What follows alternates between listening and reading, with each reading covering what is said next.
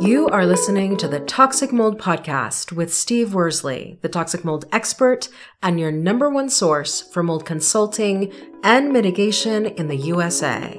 Let's dive into a brand new episode. Before we get started on this episode, here's a not so short disclaimer. While all attempts have been made to verify the content provided in this podcast, neither the podcaster or the producers assume any responsibility for errors omissions, or alternative interpretations of the issues discussed here. All information stated in this podcast is the opinion of Steve Worsley. Steve Worsley is a mold specialist with over 25 years of experience in the construction and mold industry.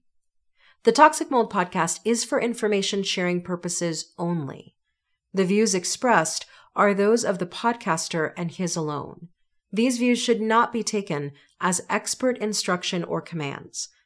While there may be references to medical conditions and symptoms, all podcast episodes are the opinion of Steve Worsley, and any medical questions or concerns shall be addressed with the appropriate licensed medical professional or professionals.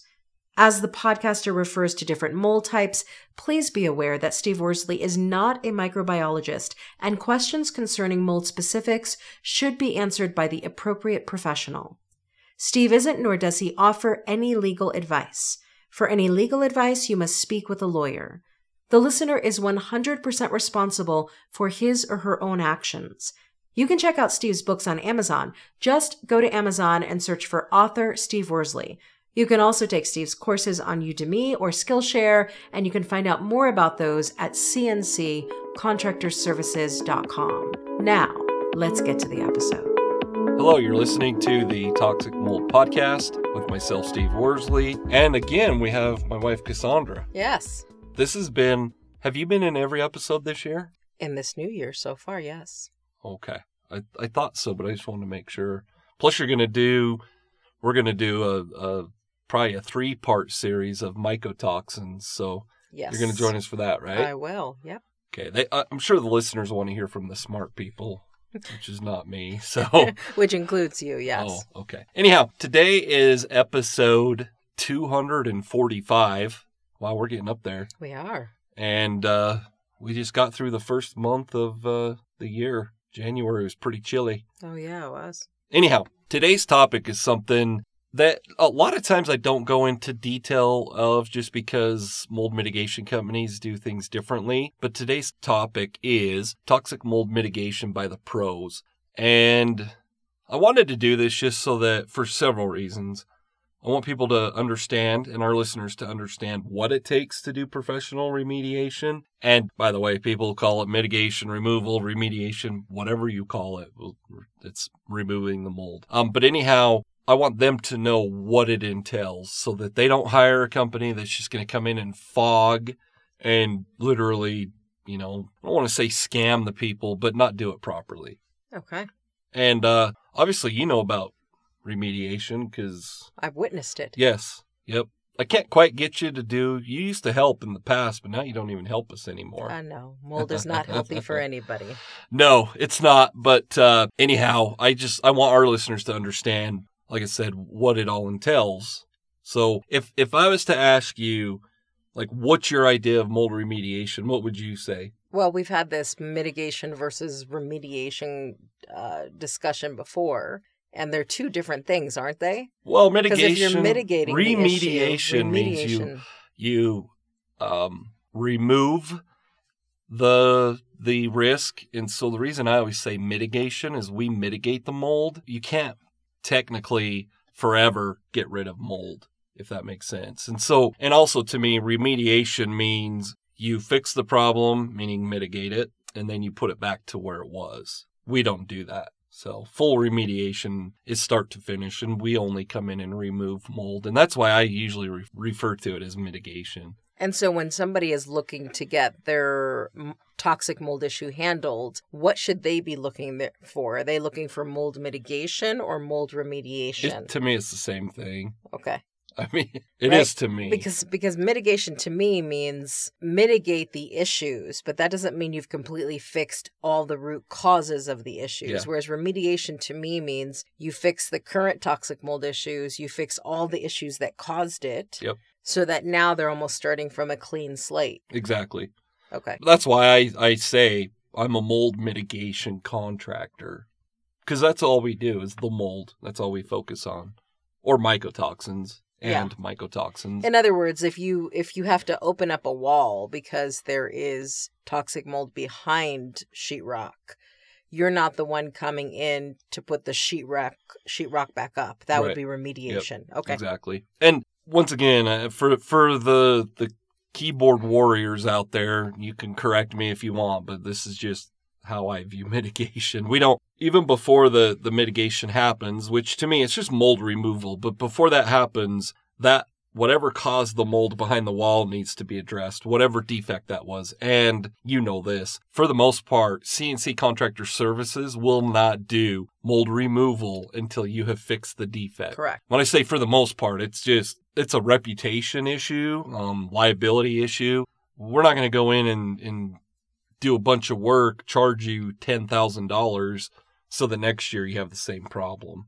Correct, because if you need surgery and you put a band-aid over the wound, that's not going to change the fact that you need surgery. Yeah, it's it's literally like having the doctor in there. Let's just say it's a shoulder surgeon, and you're doing uh, what they call a decompression. I know this because I've been unfortunate enough to have several shoulder surgeries. Anyhow, they're going in there and they're just you know cleaning up any any bone spurs or chips and debris. They get in there, they see your rotator cuff is just torn in half, which that would be pretty extreme. And he decides not to fix that. No, he's going to fix that while he's in there. So Absolutely. but kind of backtracking a little bit, you know, when you ask what you know, what are we looking or what is our listener looking for when they hire somebody, it's really important that they're certified and insured. But are they looking for? Do, I mean, is it better to have somebody who does the full deal remediation, or is it better to have somebody who does the mold mitigation? Honestly, I don't think that I would not hire somebody because they only do the mold removal. And I don't think I would not hire somebody because they do all of it. Like our competitors who are technically restoration companies. When I say competitors, our competitors on the mold removal side of our company. We obviously do this podcast and mold testing, mycotoxin testing, mold inspections, consulting. So then, what's the difference between mitigation, remediation, and restoration? So restor, well, you're that's, this is why we have you on the podcast because you ask questions that I wouldn't think of. So once again, I'm not defining it, you know, by definition. A restoration company is a company like the SERVPROs, Paul Davis Restoration. In Utah, there's a Utah Flood Guys, there's Floodsmen, there's there's all sorts of companies and they're restoration companies. Now, the reason I classify those as rest- restoration companies, they're the ones that actually come in and work. I shouldn't say work for the insurance company, but most of the stuff they're doing, the insurance company's paying for. So they come in and do the mop up, meaning, let's just say you had a flooded basement. You don't call us. CNC Contractor Services doesn't come in and dry out the home. We've talked about this, I believe, in other episodes. I believe it's a conflict of interest if you're the one trying to dry it up. And then if you don't dry it up quick enough, if mold starts growing, colonizing, you have mold infestations. That same company, and this is my opinion, could have and should have prevented the mold infestation if they would have dried it out quick enough. Now, I'm not saying just because there's mold, your restoration company did it on purpose, but they're the restoration company, so they come in and do that mop up. They they obviously, if it's a plumbing issue, they'll hire a plumber to come in, fix the defect that led to that. If it's a flooding issue, that's probably not going to be covered, so I'm not going to really go down that. And when I say flooding, stuff that came in from the exterior. But anyhow, it's their job to dry up the property to make sure you don't have mold growth. Okay. So they come in and they'll put dehumidifiers in, they'll put air movers in. The really good companies have they have setups where they can literally drill a hole between each stud.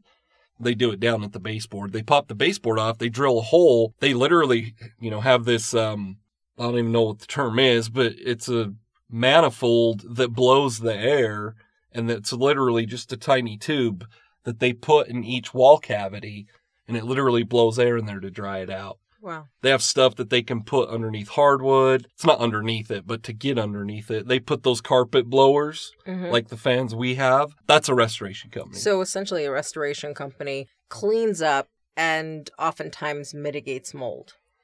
yes. They usually do both. They though. d- they do both, but it can be a conflict of interest because if they're the ones cleaning it up, they almost have an interest in having mold colonized, so they can also be the company that the Correct. person chooses to mitigate it. Correct. And that's why I, I pride ourselves at CNC Contractor Services that we do not come in until there's a mold problem.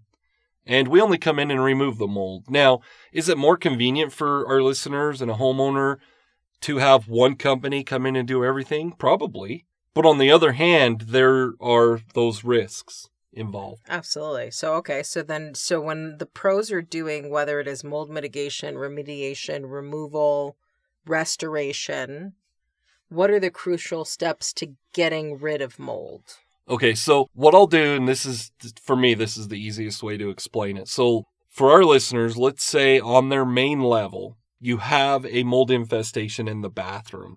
The first thing you have to do and should do is put a containment up. So I'll just speak to our home itself. So let's just say it's in that first bathroom. It's only a half bath, just a toilet and a sink. We would put a containment up that separates in the hallway. You can go down the hallway to the kitchen. We would put a wall up there. Mhm. Okay. And then as you come in our front door, you can go up the stairs. So we would put a containment wall in there. So we literally would just corner off from the front door to the bathroom. Luckily for us and for the mitigation company, the bathroom's literally right there. We put a containment up so that we have a safe area between the front door, which is obviously outside, and where our project is. That way we don't spread any mold spores to any other areas in the home. The containment is very, very important. That's probably one of the things. If you don't do a containment and it's in a home, you know, that let me backpedal a little bit. Some of our work is in foreclosed homes or empty properties. So depending on if there's mold everywhere, we don't have to put a containment up because it's everywhere. Yeah, Does that make sense? that makes sense. So for our listeners, you know, if, if you have mold in 60% of the home, you might only just put plastic over the door, you know, the door for, let's say, your kid's bedroom that there's no mold in. Does that make sense? That does make sense. So just so our under, listeners understand, there's a big difference between, you know, us treating and, and mitigating a whole home versus one little bathroom. Well, and I can hear somebody thinking, "Oh, I can go YouTube how to put up a containment and I could do the mold myself. I don't have to pay somebody thousands of dollars to do it." What do you say to that? Well, it's part of what we do as the mitigation company, so I wouldn't do it. But I showed you, I just showed you a video last night. Someone that that, that I follow, they they posted a picture or a video, and it was beautiful. Remember? So can somebody just go on YouTube and learn how to put up their own containment? Of course they can. They would shouldn't. It, would it be done well? I don't think so. exactly. They probably like what I showed you. They put, you know, they it was a kitchen and it looked beautiful. They used the proper tape. This is how crazy it sounds. If our listeners thought they could go do it themselves and they used the wrong tape, all the tape would peel the paint off of the wall if you got the wrong tape. Wow. I mean, just something as So simple even as the down tape. to the tape, that's how Yep. precise you have to be in your containment. Yes. And it, I wouldn't say it's precise as far as tape, but you want tape that's not going to peel the paint back. Yeah. We use at a minimum six mil plastic. That's pretty thick plastic. Some of our jobs require a reinforced plastic, which is even more expensive. So the containment is crucial. And in that containment, going back to let's say it's in that bathroom, one of the things that a lot of people miss is as far as even professionals, they don't put plastic over the HVAC register. Oh, because that's going to spread mold spores throughout the house. Exactly. So your containment is crucial. Let's say that the mold is on the wall behind the toilet. They're going to have to remove the toilet. The mold that's on the wall, you don't just go clean it with chemicals. You have to remove the mold. That's very important for And you, mold to, and you have to chase the mold. Correct. We find do. out where it's coming from. Yep. We do what's called a flood cut. Our standards state that you should be two feet past water damage. So we literally start with a two foot flood cut. Uh, if there's any mold on it that has to go up higher, we go up another foot. But we literally go two feet past everything. We cut it all out. We bag it. We tie up our bags. We remove it, take it out. and throw it wherever we're going to throw it away. Okay. So that's an important part. Now, as far as what else they need, you should have negative air, which is done with air scrubbers. So you have negative air inside the containment so that we're keeping all the air inside that containment. So air scrubbers running. Yep. And then at nighttime, we run an ozone machine. Mhm. We have a HEPA vacuum. Everything's HEPA vacuumed. There's just, there's a lot of steps like that. But for our listeners, the thing you want to ask your potential contractor, what type of containment do you install? Mhm. What type of plastic? How many air scrubbers do you run? Do you have a true HEPA vacuum? Commercial HEPA vacuum. Um, do you have an ozone machine? Do you use ozone? If they if they say no, we don't use ozone, that's not that's not a deal breaker to me because ozone machines are controversial. Now, when it comes to mycotoxins, which we're going to talk about for the next three weeks after this, ozone machine is very important. Okay. So then ozone is probably pretty important, It is. Yeah. Um, even if it's controversial. Yep, exactly. Because, in my opinion, and and we'll talk about it when we we talk about mycotoxins. The whole house is probably, when I say contaminated, there could be mycotoxins throughout the entire home. Does that mean you have to go in and cut flood cuts in every room? No. But it very it's very likely that you might have to do a deep clean because of the mycotoxins. Absolutely. So so you're asking all of these questions and to at least vet and make sure that whoever you're considering doing the work actually knows what they're doing and has the equipment to do what needs to be done. Exactly. That's what's really important is is you know, I, I've dealt with a lot of people that they claim that they do uh, mold removal to IICRC S520 standards. And for our listeners, that's pretty much the only mold mitigation standards or remediation standards out there that I'm aware of. Now, I'm not a member of IICRC. I don't have to be a member to, to do mold to their standards. I have a copy of their standards. I know what their standards are. But it is important for our listeners to ask the potential contractor, do you, or, or just ask, what standards do you perform to? And if they can't even say IICRC S520, or if they ask them about that and the contractor doesn't know, you, you have the wrong contractor. And to, to just kind of uh, go a little further than that, they don't have to be IICRC certified. We're, I'm not. Mhm. I'm certified, but not through IICRC. But they have to at least adhere to the standards Exactly. of IICRC is what you're saying. And and the only reason why is is you know, and and I know some of the professionals listen to us, but they can reach out and let me know. But I'm pretty sure IICRC is the only organization that has standards that are to what I believe they should be for mold removal. Does that make sense? Absolutely. So literally that gives everybody solid criteria to really assess before they hire somebody Yep. to take care of their mold. What about post remediation verification testing? So it's a lot of us will just say PRV testing. Um, that is testing that should be done after mitigation has been done. The reason we do that is because of our standards. Um, in some states, you have to have a third party company do that testing. We've already talked about this. As far as CNC contractor services, we do our own testing. Of course, a lot of people are like, wow, so you do your own testing. Well, how do we know you did it properly? Well, if you don't trust us to do the mitigation, you shouldn't trust us to do the testing either. Now, some states require third party, other states don't. In my opinion, though, here's why I don't think it's a problem. At the end of the day, and we're going to talk about this in the next few weeks, that air testing that we're doing doesn't really tell us much. We're literally running air test inside of a containment. That containment is going to be very, very clean. Absolutely. And on top of that, air samples do not give you a overall picture of the air quality of the entire home. And, you know, so for our listeners, they're like, well, then what would you do? Like if we really wanted to make sure, or they want to make sure that, that the home is safe, they literally should do air testing, tape lifts. They should be doing PCR testing, which is the DNA based. That's what ERMI and HERTSMI are. hmm But I wouldn't recommend ERMI. I would recommend the EMMA testing. And we'll talk about that next week. But for our listeners, EMMA means environmental mold and mycotoxin assessment. Okay. And so what it does is it, it, it reports the DNA and then it reports the mycotoxins. That's a dust sample. But if you do all of those tests, then you get a good idea of what the air quality in the home is. So that's not in our standards though. The Yeah. only thing in our standards is we're supposed to run air tests, which, like I said, is not. I don't think it's comprehensive enough or accurate enough. So then, given everything that you just shared, I mean, the things that somebody should be looking for, the differences between mold mitigation, remediation, and restoration, PRV testing, what's your call to action for people? So I talked about it just a little bit earlier. Make sure that they perform mitigation at least to the IICRC S520 standards.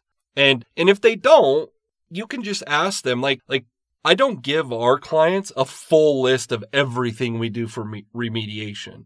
But I can tell them we do we do everything to the S520 standards and I think we go above them. But that's what they've our listeners got to make sure is make sure they're doing it to those standards. Having an IICRC certification doesn't mean squat unless they're going to follow the standards. There you have it.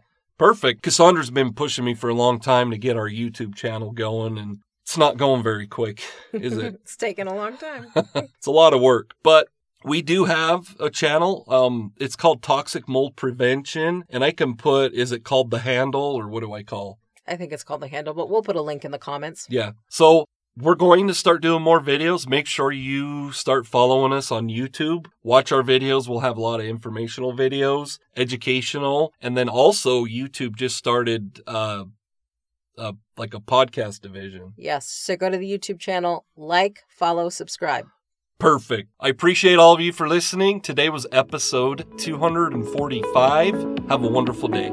Thank you for listening to this episode. Make sure you go to our website at cnccontractorservices.com and sign up for the mold investigation checklist. Again, go to cnccontractorservices.com and get your free mold investigation checklist today. You can also on cnccontractorservices.com find out more about Steve's courses and books and consultations. Once again, go to cnccontractorservices.com.